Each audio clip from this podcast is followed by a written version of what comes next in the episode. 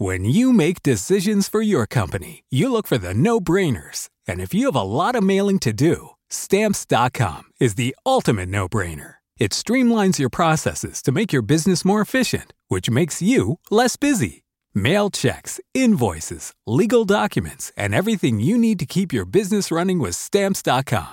Seamlessly connect with every major marketplace and shopping cart. Schedule package pickups and see your cheapest and fastest shipping options from different carriers with rates up to 89% off USPS and UPS rates. And with the stamps.com mobile app, you can take care of mailing and shipping wherever you are. Make the same no-brainer decision as over 1 million other businesses with stamps.com. Sign up with code program for a 4-week trial plus free postage and a free digital scale. No long-term commitments or contracts. That's stamps.com. Code program. This is the story of the one. As head of maintenance at a concert hall, he knows the show must always go on. That's why he works behind the scenes, ensuring every light is working, the HVAC is humming, and his facility shines. With Grainger's supplies and solutions for every challenge he faces, plus 24 7 customer support, his venue never misses a beat. Call click grainger.com or just stop by. Granger for the ones who get it done.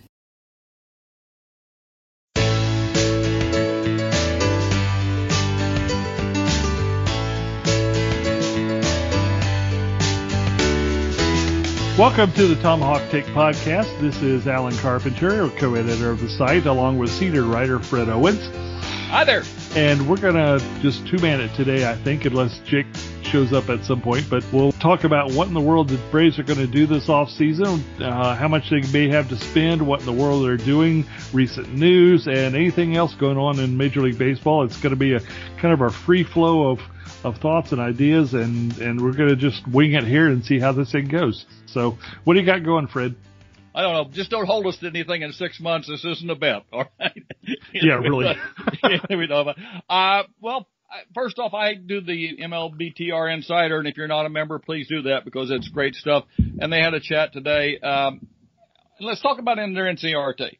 Uh, most of us don't think Ender's got much of a future with the Braves. Uh, he's got seven million coming this year with a seven hundred thousand uh, signing bonus, and then he's got a big option for next year with a couple million buyout. Will they release him? Will they? What will they do with him? And uh, the the general information there was that somebody might want him in trade. I don't know. Uh, you know, the the idea was if you're going to sign the center fielder and you're not going to contend next year, why do you want to pay more for one center fielder than if you could get the Braves to take part of Inciarte's contract and throw in a player to be named later and trade us to trade them virtually nothing for basically uh, some payroll space. I don't know how that works. Alan, what do you think? Well, I this is what I've been begging the Braves to do that last year is try to see if they could offload him and go ahead and bring up Cristian Pache because I didn't think Ender was going to hit anyway, and might as well go ahead and uh, bring up Pache because you're going to lose nothing on defense. You're bringing up the guy who's going to be the future, and who cares if he didn't hit because he wasn't going to do anything worse than Ender was anyway. So I would have done this kind of thing last year, and I think this year it's going to be much harder to do so. But I am kind of hopeful that at least in this environment, people are going, still looking for cheap center fielders or cheap anything really, and if the Braves can offload his contract for maybe half of the value or something like that, they might even be able to get a decent prospect in return. Don't know who might be the guys who, who would be the, um, targets for, for a trade like that. There are some folks out there who don't need to worry about either a bat or, uh, being competitive so there there might be a couple uh, options there either way, but uh, I I think it's going to take probably half that contract to to eat in order to to get him moved. But I think what we saw at the end of this uh, end of September and into the playoffs is that uh, he's just completely fallen out of favor with the the on field management, and I I think his days are gone. It's just a matter of how they're going to be able to unload him. Yeah, I, I agree with that. I mean, I, you know, I love Ender because he's a great guy. I talked to him a lot when we, I met him in Kansas City for this VIP kind of thing. You go see a ball game and, and stuff. And he was just the nicest guy, uh, helpful, friendly, genuine, talking to everybody, uh, uh, just, just happy to be among everybody. And you know, it's it's it's hard to see a guy like that. Yeah, but Ender's not doing not doing it. He hadn't done it last half of last year. He didn't didn't do it this year, and I know they waited till the end of the season so they wouldn't have to DFA him. So I think that that's probably uh, this this idea of uh, trying to package him and trade him is is good. If you take part of his money, maybe you do get a pr- good prospect that's not Rule Five eligible for a couple of years that can fill part of that hole in the in the minor league. So I'd like to see that happen because I I know Pache's the uh, the future in center field and and uh, Ronnie's going to be the right fielder. I'm not sure who's going to play left alongside Duvall at this point. I just I, I want to see Ender get a good place in a new start and maybe have have some have some success somewhere because he did a lot of good things for the Braves. Yeah, and I, I don't mean to, to demean him uh, any stretch of imagination. It's just uh, there's a point that comes in into play where guys just can't quite get there anymore. Uh, we saw that with a, a guy like Michael Bourn, who was really, really good player for a long time, but then when he started to, to lose his legs out from under him, uh, that sort of took everything away from him and, and he wasn't the same afterwards. So yeah, it, it happens to everybody. It's unfortunate. I, I think we're starting we're starting to see that with Nick Markakis. His his bat just not quite catching up to things that he used to catch up to. We're spoiling pitches and and such. So I mean, he's another unfortunately candidate for. uh for going somewhere else. Uh, he's a free agent though, so it's a different situation there. The the Braves don't need to pick him up at all. I think they might try and re-sign him at a lower rate. I think he's still a good influence in the clubhouse. He would be a good bench bat if he wants to take that role. But uh, I mean, he's in an interesting position in his career and and his overall stats and such. And I I think he would certainly prefer a full time role. I'm just not sure where he's going to get it. Uh, and it's definitely not going to be with Atlanta. I, I, so the the Braves are going to need to have uh, some additional outfielders for sure. Pache's going almost certainly replace Inciarte. Um, you're right. I don't know where we're going to get somebody to play alongside Duvall. I'm I'm thinking platoon of some ilk. Uh, we wrote up uh, something a couple of days ago about Adam Eaton. I don't know that he's the right answer there uh, for sure. Uh, Joc Pederson was another one that got written up today, I believe, by by Jake, and uh, he he makes more sense, uh, I think, as a platoon option with Duvall. And of course, uh, that, uh, would cement Ronnie, Ronnie in right field, which is the position he needs to be in and needs to be in for, uh, probably the next dozen years or so. Yeah, I think, uh, I, I think the guy that, really fits best there is, is the one we tried to sign two years ago and didn't get was, is Michael Brantley. He's, he is what everybody said Nick Markakis would be. Uh, he yeah. is a he is a contact hitter. He hits for power. He hits hits pitchers on both sides, although he prefers to hit. You know, he's best against right-handed pitchers. He plays good, not outstanding defense. He should move to left field, and and he's a free agent, and you could probably get him for you know, two at fourteen. Uh, so uh, 28 over two years. He's what 33, 34 years old, and yeah. that would be a nice bat because he has bat. His bat has not slowed down. Uh, he's still catching up, and frankly, you know, if, I wouldn't be surprised if Nick retires. Uh, and the reason I say that is he knows he didn't play well. And it, uh, Nick's the kind of guy who's going to look in the mirror and say, well, guy, you, you know, you went out and you gave it hell. Okay. And it didn't work. and maybe I should, um, coach somewhere. You know, maybe I should be a hitting coach or a, a minor league manager or coach my kids high school or something. I don't know. I'm not pushing him to retire. I just, I don't think the Braves invite him back because I think he takes he's breathing air a younger, stronger player could be taking, and uh, that's you know uh, that's what I feel about that. But Brantley's Brantley and Pederson are the guys off the top of my head that that fit that best. I'm not really on board with Eaton uh, at all in that context. Um, yeah. But you know there may be others out there, but those are the two that I, I was thinking about. Yeah, there, there could be several. Um, and again, this is going to be one of those deals where well, let, let's talk about how the offseason is going to go. I think that the the big guys, the big free agents, your Marcell Ozunas are going to get paid, and they're going to get paid well by somebody, and they're going to get paid you know fairly reasonably early in the process, probably by November and December. After that, after those uh, the top free agents are gone, then we're going to have like nothing. It's going to be totally dead until probably the end of January, early February, when people start saying, "Well, I got to sign with somebody," uh, because I don't think the team's got any money. Uh, whether it's the Braves or anybody else, I, I think there's going to be a lot of.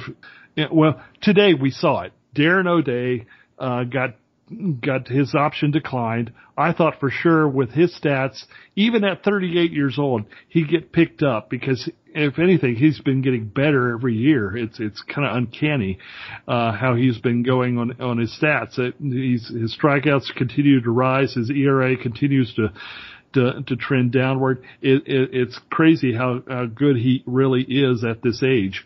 And I thought three and a half million bucks would be a, a relative bargain for a guy that's doing his his thing, even if it's a a role player kind of deal in, as a reliever. Yet the the Braves have decided to save three million dollars, hand him his half million dollar buyout, and save some money. Now I do have a theory about why they want to do that perhaps, and that's because they may want to save every dollar they can to see if they can sign a pitcher or two. Uh, and, and if you get starting pitchers who can go some innings, you don't necessarily need to lean on the bullpen like we've done in the past, but that's the way I think the off season is going to end up going is, is you're going to have a, an initial flurry, a big lull, and then a scramble at the end to see who's playing musical chairs and finding the, the right teams to, to go with at bargain rates at, in February. At least that's, that's the expectation. I don't even remember where I was going with that. uh, but the, the idea is that, uh, in, in terms of outfielders like a Brantley or, uh, Joc Pederson or well, George Springer's going to be one of those top guys that gets paid, I think. Uh, but those kind of guys, I, I don't know when they are going to get their, their paychecks. I don't know, uh, that it's going to be a, an early thing. I think it's going to be a late thing. And, the Braves could do some bargain shopping. I think everybody's going to be trying to do bargain shopping, and I think it's going to be a big fat mess again, almost like it was uh, trying to get the 2020 season started because everybody's going to be complaining, "Where's the money at?" And the answer is they didn't get any in 2020, and that's and that's uh, going to be a problem that's going to plague the, the whole industry for really probably the next couple of years. Yeah, the uh, uh, the owner of the, the Colorado Rockies sent a letter to season ticket holders today, saying that essentially uh, it's going to be a long year because nobody knows now. He said what he said was nobody knows now how many games we're going to play, whether fans are going to be allowed in the in the uh, ballparks. Uh, he said if we have to play at 25 percent, he said it's just going to be a long off season, and and the if you if you play at 25 percent capacity and teams getting 60% of their, of their money from, from gate money, then you, and the Braves had already lost $200 million by July, end of July. So when you start looking at, at losses in that, in that area, um, that magnitude, you start to understand that, you know, uh, I know these guys are millionaires, they got a lot of cash. No, they don't. They got a lot of assets and it's not really cash and it has to be liquefied and, and that, that's lost thing and all this. So, you know, I, I don't tell me they got they're sitting on a pot of money, reach in their pocket, throw a billion dollars out at the team. They can't do that. Uh, the the idea that is that, that there are going to be people. Cohen, if he gets the uh, nod this Friday in New York, is going to throw money at the team, and guys who have the money to throw at the team and are willing to to do that as part of the initial thing um, are going to be able to scoop up good free agents for pennies on the dollar.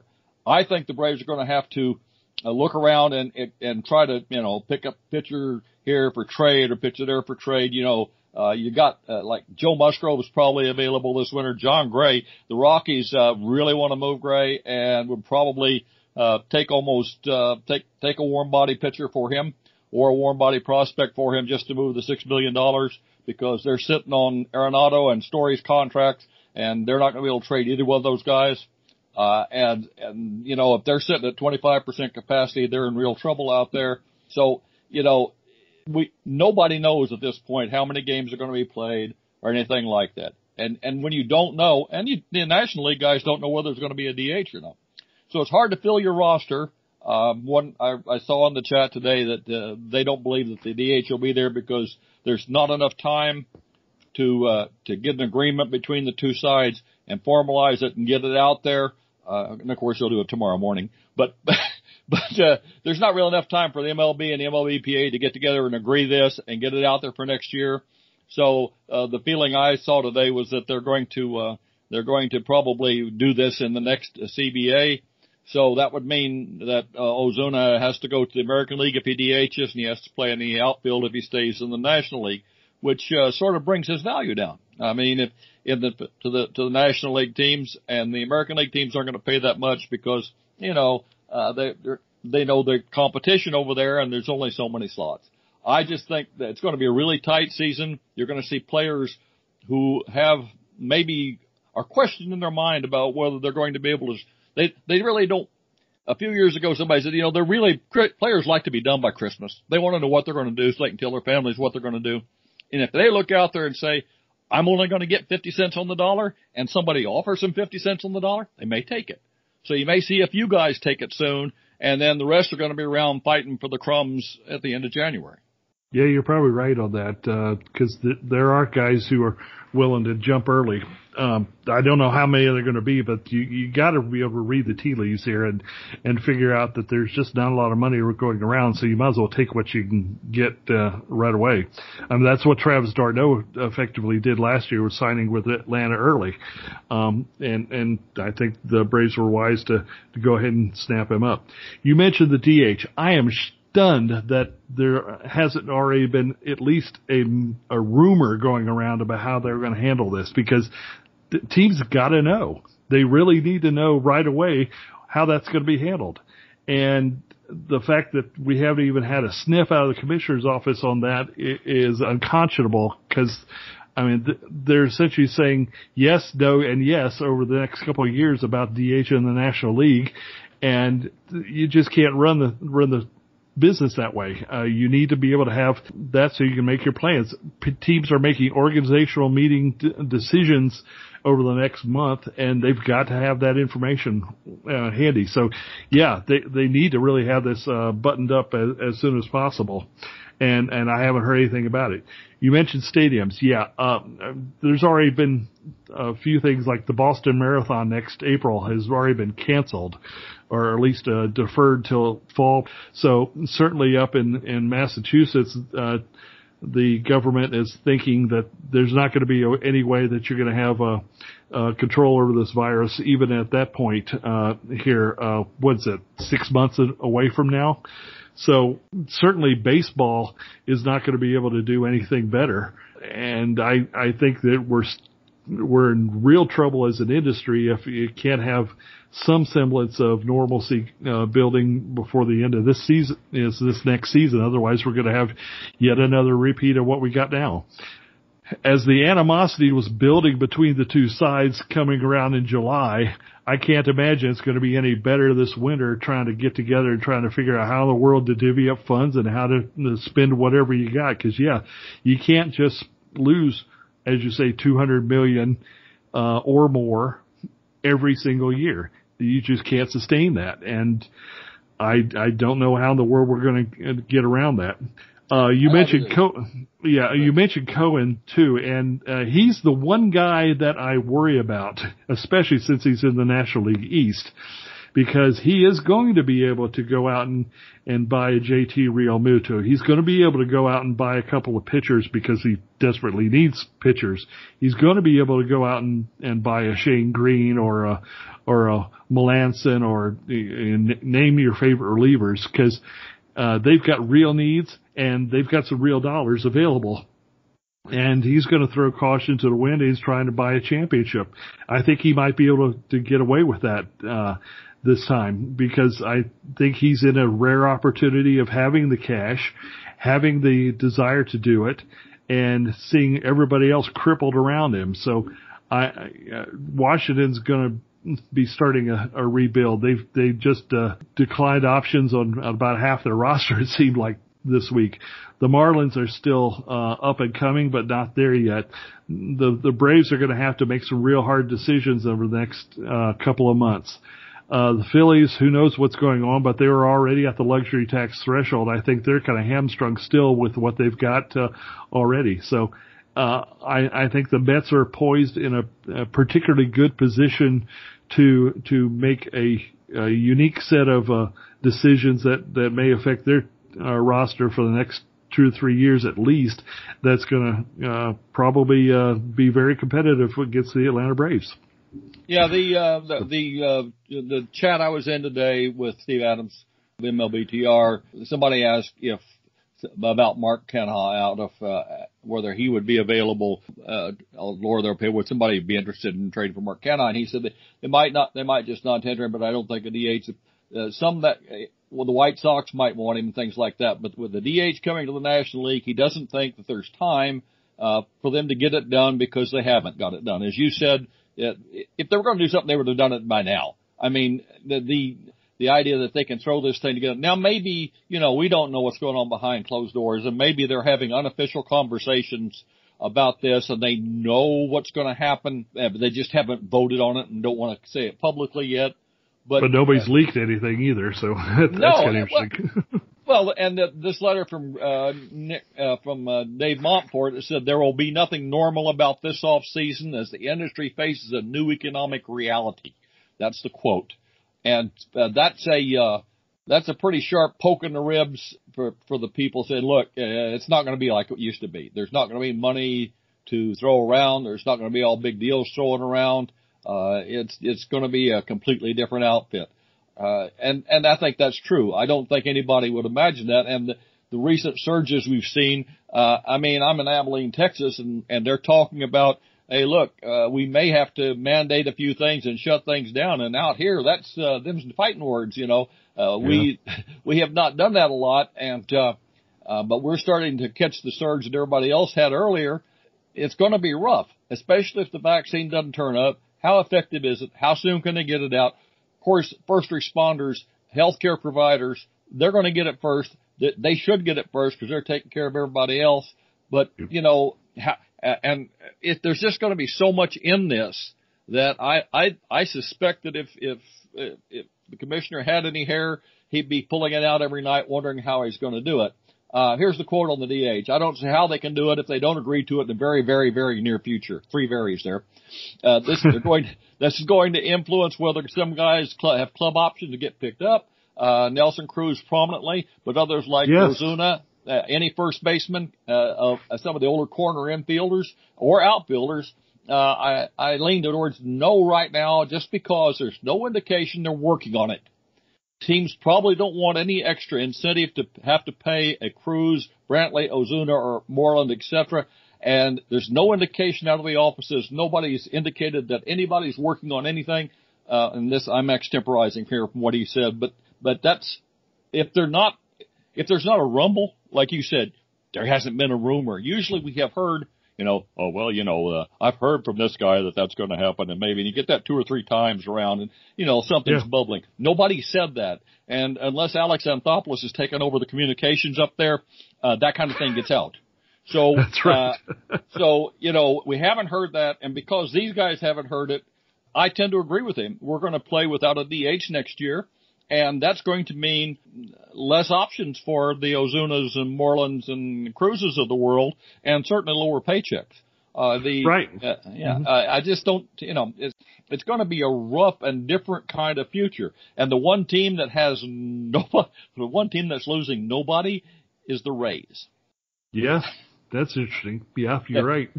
everybody on the Rays is ARB, pre-ARB, or under control, and the American League isn't.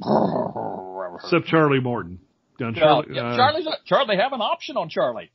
Yeah, but they're not going to ex- execute a twelve. What is a Twelve million buck option. they're not going to do that. I don't know. I looked at their pay the other day, and for 2021, and I think they have with the option. Where did I have it at here? I wrote it down somewhere. Where's that piece of scrap paper? I, I think they have something like on the order of 82 million dollars on the books. And I'm they, checking that now. and they have uh, two options to pick up Zunino and Morton.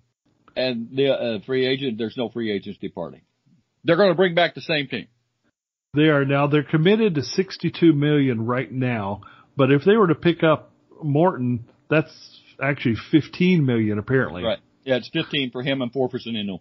So that would increase their payroll by 20% right there.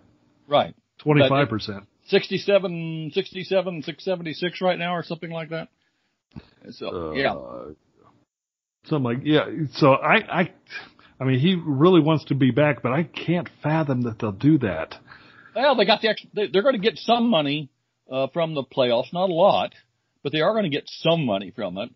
Uh, and you know they're they're going to look at this and say, oh, "Man, that's close," and everybody else mm. is going to be buying, and we can set bring the same guys back, and they know how to play pool. So we're going to sit around and we're going to do the same thing again. I don't know. Maybe I'm wrong, but I just think I just think the American League East is looking at, at Tampa and saying, "Man, they got everybody coming back. We got problem." Yeah, I, I, if I were looking at it, if I were running the Rays, that's the way I'd look at it. I just don't know that they're going to look at it that way because they never have. Uh, I mean, I think Zunino's gone. I think Morton's gone, Who and they'll, they'll find somebody. they always do. Tyler Flowers. Uh, I, yeah, maybe. Uh, I mean, it, they're going to look at it as he's not that critical a piece uh, for four and a half million bucks or whatever it is. Uh, I think, yeah, that's what his option is. I mean, if they're going to pay anybody, it'll be him. But I mean, at four and a half million, he's still the one, two, three, fourth highest paid guy on the team, uh, tied with Tyler Glasnow. So, I mean, does a catcher garner that kind of money in, in Tampa? I don't know that he does. Uh, Morton would easily be number one at 15 million, which is why I don't think he's coming back. So all points I well mean, taken. Just, I agree. Now, at this point, I'm going to stop and interject that now that we have the news, Tampa Bay, in fact, did decline the options on both Charlie Morton and Mike Zunino. Go figure. I think the hope is that they can re sign them both at lower rates, but they're now free agents, so they've got the chance to go out and find their own deals. But we'll take a break right here and then come back and talk about the Braves more specifically.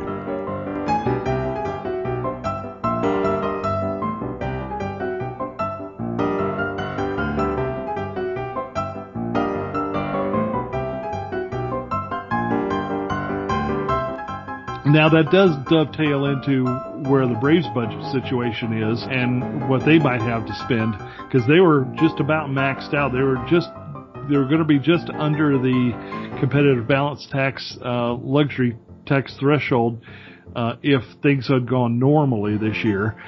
But you had worked up some numbers already on on what the Braves are looking at at this point. I have them right now. Uh, okay, here's first of all, let's say that I think they're going to non-tender Charlie Culberson because that's what they did last year. And uh, even though he's ARB three, I think they're going to non-tender him and say, "Hang around, Charlie. We may need you," because that's what they did. I also think they they they may non-tender Luke Jackson. Now I have still counted him in this, but Luke is certainly a non-tender candidate at, at, at a couple million dollars there. But uh, with Jackson on the roster and the arbitration numbers that I borrowed from Spotrac and guessed for Sean Newcomb because I can't see how he doesn't get uh, ARB1 this year. I have us at about $93 million on, for the first 16 players on the, in the roster. And everybody after that is pre-ARB. So, you know, uh, you've got, uh, what, 12 guys at a half a million, roughly that age. You got like seven million, eight million dollars there. So you're talking about 111 million dollars total. I tell, I said on ESPN's Coastal the other day, I thought 130 is probably the top on this. So, you know, uh, and that's, you know, optimistic. I don't know what you think, Al. I think that's optimistic. Well, I think it may be optimistic, and it really doesn't leave a lot of room for for adding starting pitching, which is what we desperately need. So, I don't know, Charlie Morton, uh, Jon Gray, Jon Lester, Corey Kluber. You can name these big names, but you got to pay them too if you want to go at them. And I don't know how how the Braves are going to be able to afford that and maybe another guy because I I think they need two. And well, John, Jon Gray could probably be. He makes about six and a half this next year, I think. Um, you know, and if you moved Ender, you might be able to slide that in there. I don't know, but okay. yeah, there are there are. It's going to be a, it's going to be that kind of that kind of calculus where you say, okay, if I slide this guy sideways here, I can wedge this guy into the list and still come in where we don't have to go on the corner with our begging bowl. Yeah, the, the the big takeaway here though is this: just because we're losing Mark Melancon's 14 million, just because we're losing Cole Hamels' 18 million, just because we're losing Marcell Ozuna's 18 million, does not mean that the team's going to have another 50 million to spend. They don't have that money. It doesn't exist, and that's that's the gotcha here. So, at this point, I'm going to say hello, Jake.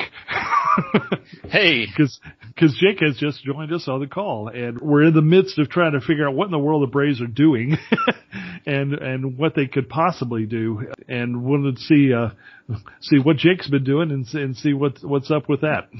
Yeah, so sorry, uh, late to the call, but obviously wanted to jump in here as we haven't spoken in a couple of weeks, and now that I've gotten over the uh, taste of defeat, I'm ready to talk a little baseball again, and glad to catch the tail end of Fred's comments there because I have no idea what the Braves are going to have to spend this off season, and I would be very happy if they they get to 130 again, um, which I know even Fred said's optimistic, but I think that's kind of a good um, baseline to kind of shoot for and, and guess and, and estimate. But you know, just in terms of knowing how much these guys are going to get this off season, like I wrote an art- article on Joc Pederson, you know, today because I just think he makes a lot of sense, but I don't know what kind of deal he he would be looking to get or what the Braves would look to offer him. And you know, I'm, uh, I think it's just a dangerous game to try to speculate on what each free agent's going to cost because I think this market's going to be a lot different than what we're used to seeing. Maybe not. Maybe everything stays the same. I think a lot's going to be dependent, obviously, on whether or not we have the DH again or um, what attendance is going to look like for teams next year. Or there's still going to be, you know, a limited capacity to start the season, or maybe the entire season next year they might have limited capacity, and or they might start the season with with no fans in attendance. I think that has a lot to do with the decision making of of how teams are going to approach this off season, but. Uh, certainly going to be a different one, a strange one, and one that I think the Braves will be, you know, highly active in. Um, you know, I heard you guys talking about, you know, needing starting pitching, you know, and Alan, I kind of agree with you. I think they probably need at least two. You know, we went into this season, the 2020 se- season, thinking we had a list of 10 guys to choose from and a month into the season, we were just hoping for one or two. Um, so you can never have enough, you know, starting pitching and uh, I think they'll, you know, do a, do a good job or Alex will do a good job of, of bringing in some some good candidates uh, to help fill out that rotation. Uh, but it'll be an interesting offseason. Again, I think I think the Braves will be very active. They should be very active. They they should be very hungry. They were one win away from going to the World Series, and you know seeing the Dodgers win it, I think that was would have been a very winnable series for the Braves, which just makes the pain come back again. But stop you that. Know, yeah. but but I, hopefully it makes them even more hungry this off season to go out there and and put a, a winning team together again and one that can get the job done. Well, that's the gotcha is that we were so close, yet now everything uh, seems to be pointing towards so far no DH, no fans in the stands or minimal fans in the stands, which is going to make these teams just really uncertain and wary of, of signing anybody to any of any significance uh, of, of a contract or, or any kind of players that you would think would be the kind of impact players that the Braves would need. And, you know, we, we've got the, we'd love to have Marcell Ozuna back. How can you possibly sign that guy when you have no idea what he's going to do in, in a role for the team? The answer can't be DH if you don't know you've got a DH. And that's just not only for this year, but it's also after the collective bargaining agreement. You can assume that that's going to be the case, but you could also be wrong. And if you want to even go out and, and get a trade done, say a JD Martinez, for instance, to, out of Boston, just to, to pick a name. If you try and do that kind of thing, you can't tell me that you can put him in the outfield if you don't have a, a DH slot.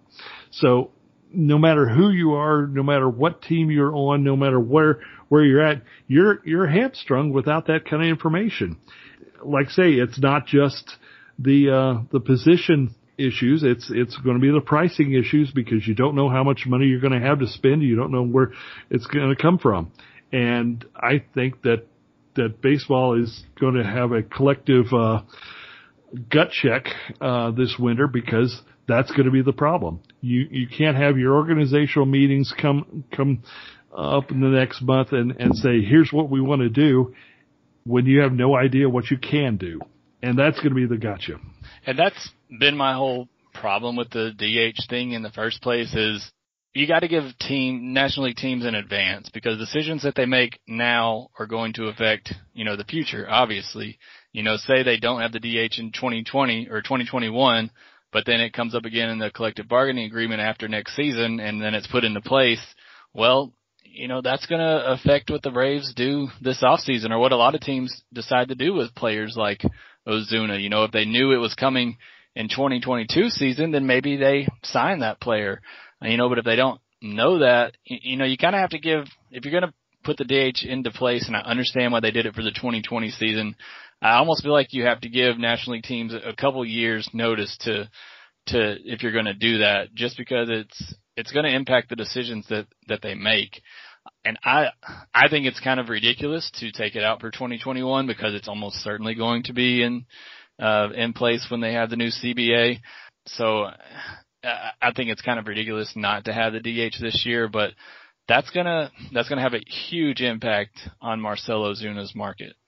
Yeah, in fact, it, go, go ahead. ahead. Yeah, I was going to say, I, I was going to say we talked about we talked about that just before you joined. That the feeling uh, that I got today in the MLBTR chat was that uh, he they they haven't heard even a whisper that that's being discussed, and we are so close to the as you said, we're so close to the point, a decision point here. Uh, players are going to be optioned or or released or or signed based upon what they think next year is going to be, and they haven't got an agreement with the MLBPA, and those things take time. Uh, now the MLBPA said, sure, go ahead, uh, but you know what's the chance of that? There are ways to do things out there, but it's going to be a rough off season for that. Uh, on Joc, I think you get Joc for, you know, two at 10. Uh, I don't think there are maybe three at 10.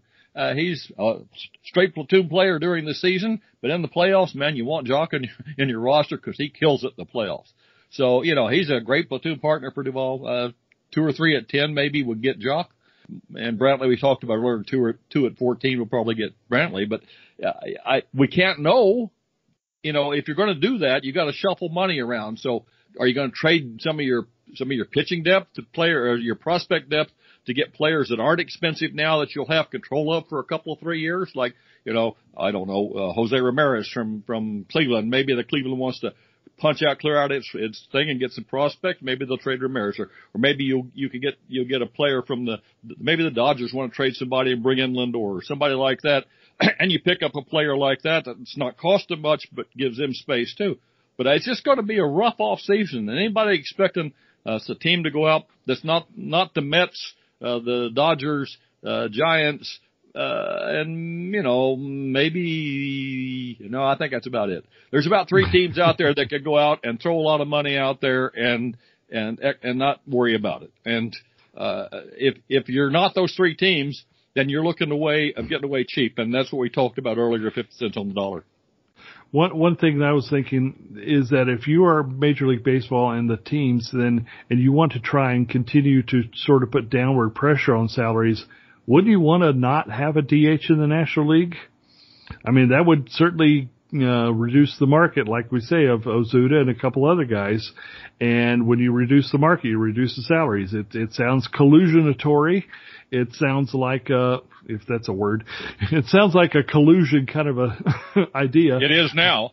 but but it, it certainly makes sense if that's what you're trying to accomplish. You're not going to sign guys that you can get later in, in late January or February to these middling contracts. I think you're going to get the stars signed in December only, and everybody else is going to have to wait because we're get, the later you, you, you could certainly say that the later you wait, the better information you're going to have about how much money you're going to get. And that may be the answer for, for a lot of these clubs is that they're going to have to wait and see. And that'll make players wait and see. And I think it's going to be a big fat mess come the end of January when you've got uh, a uh, hundred free agents still out there on the market that are very viable and still un or yeah. unemployed what's going to be interesting is, you know, the last two off season, Alex has been very aggressive out of the gate and then quiet and then kind of just waited to see how the dust settles. You know, I wonder how he's going to approach this off season, you know, with us not really having a clear picture you know, of what everything's going to look like. If maybe he goes out and aggressive early and, and tries to, to steal a couple guys, you know, maybe on some cheap deals because you got to think of the player side of this too. They don't know what this free agency is going to look like. Maybe they're worried about, you know, getting left behind if they wait too long. So you may have players that are, that are eager to sign. Um, maybe Alex is able to go out there and, and get a couple deals early and get them done. Um, so, uh, you know, I'm curious to see, you know, just how aggressive he will be this off season, you know, just considering the fact that he's been pretty aggressive out of the gate the last two, two off seasons. Yeah, he's been doing primarily free agents and, and not so much trades, but I do wonder if this situation, this new uh, normal may open up the trade market a little bit more. Uh, if you can find these cheap, controllable guys, Jon Gray, you mentioned uh, Fred, for for instance, uh, as a as a key one there. If maybe you might push a little bit more to get trades done, and then you don't have to go off and and try and uh, outbid somebody to to get somebody's services because I don't think anybody really wants to spend the money. And if you can get somebody on the cheap that way, that that might be the way to go. Yeah, I, think the trade market is there, and I again the the value of pre-arb players just went through the roof. Okay, so you've got a pre-arb player there. You've got a, uh, uh, uh, uh, you know, an Ian Anderson or or a Kyle Wright or so. I mean, those guys are pre-arb. They're out there. They're under control. Uh, they've they've shown they can do it. They made those guys are worth uh, their weight in gold, literally. Uh, and so you you go out and you look at places uh, that need those and have contracts they want to move. Uh, know, we're, we're not talking about Yankees and people like that, but if you, you look at you know, the Cleveland Indians of the of the group, the Pittsburgh Pirates, the places that are, they're trying to pair pay, yeah, pair payroll. Boy, I almost tripped over that. Uh, but places they're trying to pair pay, payroll, you might pick up. Uh, I checked on. Uh, I don't know why Jose Ramirez came in mind, but he did. It, it, Jose Ramirez is owed, owed nine million next year, eleven and thirteen for with with an, an option years, uh, and that's a pretty good ball player for that kind of money. And so, do you do you and do you need a bat? And Jose's definitely a bat. So, do you go out and and swing a couple of prospects there and take that uh, take that three years of guarantee and hope by the end of 2023 that things have evened out and you've got money there, or do you sit tight and say, well, uh, well, let's just wait and see what things happen and we'll play it by ear and we'll look at it this time next year. I mean, that's the decision that's made, uh, based upon uh, how much debt they're willing to take on to run next year because if they are running at 25, percent capacity or 30% capacity in the, in the, uh, in the stands next year, and, and if the season is not 162 games, then at some point along the line, uh, these, the, these, this economic, uh, crunch begins to bite really, really hard on the teams that are barely making it now. And that becomes a problem. And I think that's why we saw today Cleveland, uh, is setting up uh, Brad Hand and and telling everybody who might be interested that he's available for for nothing because uh, they've uh, said they've DFA'd him. Uh, they've they've set him up for. Uh, they for put him on outright waivers. They didn't I'm DFA him. I'm yeah. sorry. Yes, I, I knew that wasn't right, but I couldn't think of the term. In any case, they're trying to. Uh, they're, they're essentially telling the world we're dumping payroll. So I think anybody who's on their squad is available in that way. And I think you're going to see other teams do the same kind of thing. Cleveland's just getting out ahead of it and trying to see if they can make the best of it early. And I think that's a, a wise move on their part. You may see a, a, a bunch of deals that are based solely on on the dollars here, and you're probably right. These uh, pre-arb guys are gonna gonna be a key part of that. So, um, Jake, you got anything else? Uh, we're, about ready to wrap up here. I, I, I, don't know if we got anything that you wanted to uh, uh, talk about, but uh, feel free to jump right in with whatever you got here to to finish us off. No, I'll just I'll say you know, you know I've written a lot of this in, in post on you know Tomahawk Take website and stuff, just kind of reviewing you know the season. You know I think it's a great accomplishment what the Braves did in 2020. You know despite everything that they had going on, especially, you know, with the injuries, specifically to Mike Soroka. You know, obviously it's hard to reflect on the postseason and not think about, you know, how it may have been different with him in there or, or the healthy Cole Hamels. And that's just, that's a tough road to go down. But I, I really, you know, uh, I'm really proud of what the Braves did. Um, I'll say, you know, going forward in this off season, looking at, you know, the things where I want to see them improve, you know, it's hard to argue with an offense that was electrifying as this offense was, but I still have a hard time believing that type of offense is going to succeed in the postseason. This kind of, um, you know, wait for the three run homer kind of mentality. I would like to see them change that philosophy a little bit, or at least add a couple bats to the lineup that have that that mentality. You know, it was just so obvious seeing the Dodgers hitters and the way they just were patient at the plate, waited for their pitch, fouled off tough pitches. You know, the the game seven's a perfect example. Those that Kiki Hernandez at bat and the Cody Bellinger at bat, they fouled off touch, tough pitches. They were deep at bats. They got a mistake and they didn't miss it. We just don't have enough of that in the Braves lineup, in, in my opinion. Even with Ozuna, um, you know, I think you have Freddie that does that, and and that's about it. Ozzy's going up there. He's he's looking to to hunt. He's he's trying to swing. You know, even Ronnie is like that. Ronnie did a lot better this year of working and getting back into counts, um, but but he's still you know not a he's he's still a pretty aggressive hitter. I, I just would like to see them approach that a little differently.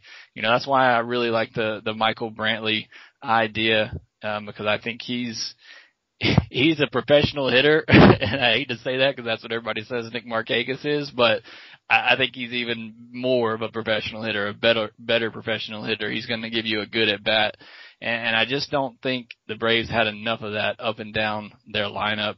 Um, and, and so you know, I think that's the one thing I would like to see them focus on more this off season off season is getting those types of hitters. I actually feel really good about the starting rotation you know, with Soroka, Fried, Anderson, Wright, maybe even Bryce Wilson now gets a, another crack at it.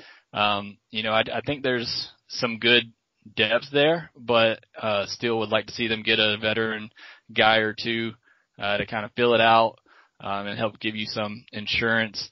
And the bullpen, I think, will be really good again. Obviously, you know, losing Melancon and and Greene; those are two uh, really big pieces of that bullpen. I feel like the Braves will bring at least one of them back, if not both. So I think they'll still have a very good bullpen. So, you know, I'm really, I don't think there's a ton the Braves need to do this off season, but there are definite uh, holes that, that need to be filled. You know, specifically, I think they need to find a, a left-handed bat. You know, Freddie Freeman was the only lefty bat we could really depend on, uh, this year. Um, sorry to the Markakis lovers out there, but uh, he was really the only lefty bat we had. I think that's got to be a priority. Uh, and then just, you know, like I said, finding those types of hitters that are, are going to give you a professional bat because I think that's what really plays in the postseason. Um, you know, but that's just kind of my takeaway of the season and how I kind of view the, the off season coming up for the Braves, which again, I'm really excited about because I think I think Anthopoulos is going to be pretty active. Again, being so close, um, I, I think it just motivates them even more. Gee, Michael Brantley is a left-handed hitter. Hmm. Okay. Yeah, what about that? Fred, you got anything else? Well, I, you know, I think that if, if, if we had told you at the start of the season that the Braves were going to take the LCS to game seven mm. and get beat on a base running mistake, we'd have all been jumping up and down and said, yeah, we'll buy that. We'll buy that. Even with Soroka, well, yeah, we'll buy that because you know, that's you know that's a hell of a job. The, uh, the, the those guys, uh, they they pulled a lot of it out of their billfold at the last minute. And and you know, Jake, I agree with you 100%. The, the lineup is too inconsistent in the lower third, particularly. But uh, throughout, they just don't do enough smart at bats. Okay, and and a lot of them are young players, and I understand that. but uh, you know, you're right. Uh, uh, a Michael Brantley in the lineup would be a lot better because, as I said this earlier, and all the Markakis people are already sending me hate mail, I'm sure. Uh, Michael Brantley is what Markakis was supposed to be. Okay, he's a power bat.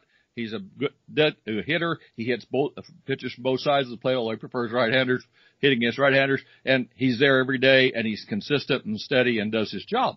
Um, he's getting older too. He's probably a left fielder now, but Brantley is the guy, or you know, uh, or Joc uh, Pederson. He's that guy too for left hand side. He's going to kill right-handed pitching.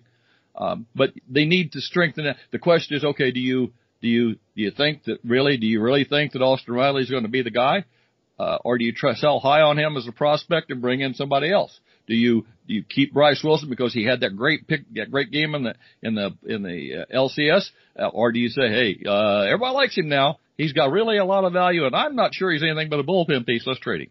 Uh, there's a lot of this going on uh, behind the scenes, uh, and I think that that's the way okay, I'll put this way. I'm not putting anybody on anybody. If I was doing it, that's what I would look to do. I would look to find people who I had two or three years of control that are the, the kind of players that Jake talked about that come in the lineup. They give you good at bats. They don't give up. They don't give up. Uh, they can, they can fight pitchers all the way through. If you put two more of those guys in the lineup, that makes everybody else better in the lineup. Uh, d'Arnaud cannot be the cleanup hitter because catchers wear out too quickly in the season. He needs to hit fifth or sixth uh, in the lineup, and we need to have a cleanup hitter in the cleanup spot so that d'Arnaud doesn't have to try to get of that gear and do this every game, every game, every game. He was wearing down towards the end of the year. But, you know, absolutely right. The Braves should be tremendously proud of those young players, of the leadership that they had on the field. Um, they did everything nearly right, and uh, they gave the Dodgers everything that the Dodgers wanted to see and more. Uh, Davy Roberts doesn't want to see the Braves again next week, okay? Because he he would not like that matchup.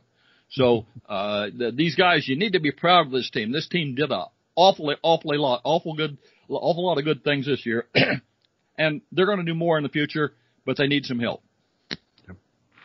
Well, I think that's going to wrap it up for this uh, session. We're going to just have to sit back and watch with the rest of y'all to see what in the world the Braves are going to do. Maybe Freddie Freeman will go to Anthopoulos and say, "Hey, I'd like to pull a Chipper Jones and uh, reduce my contract so you can buy some players this uh, this off season." That'd be good. Um, but uh, as short of that, uh, we're going to all uh, just sort of pray that the Liberty Media gives them some uh, rope to be able to, to hang themselves with this off season. But uh, other than that, we will uh, talk to you next time and, and we'll learn what happens together. So thanks for listening today.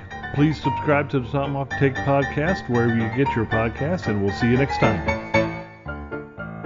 This, the 34th episode of the Tomahawk Take podcast on the blueprints for a Spartan spending off season has been a production of TomahawkTake.com and Fansided LLC, a subsidiary of Minute Media Inc.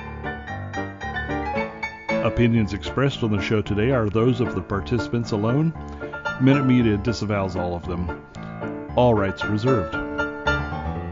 One of the musical selections used today comes to you under the auspices of the Creative Commons license, terms of which are available at creativecommons.org slash licenses slash by slash 4.0.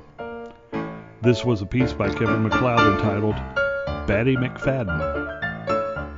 His works are featured at incompetech.filmmusic.io. All other selections used come via rights purchased by TomahawkTake.com. Thanks for putting up with us today, and we hope and pray that you pick up our options for the next episode. See you next inning.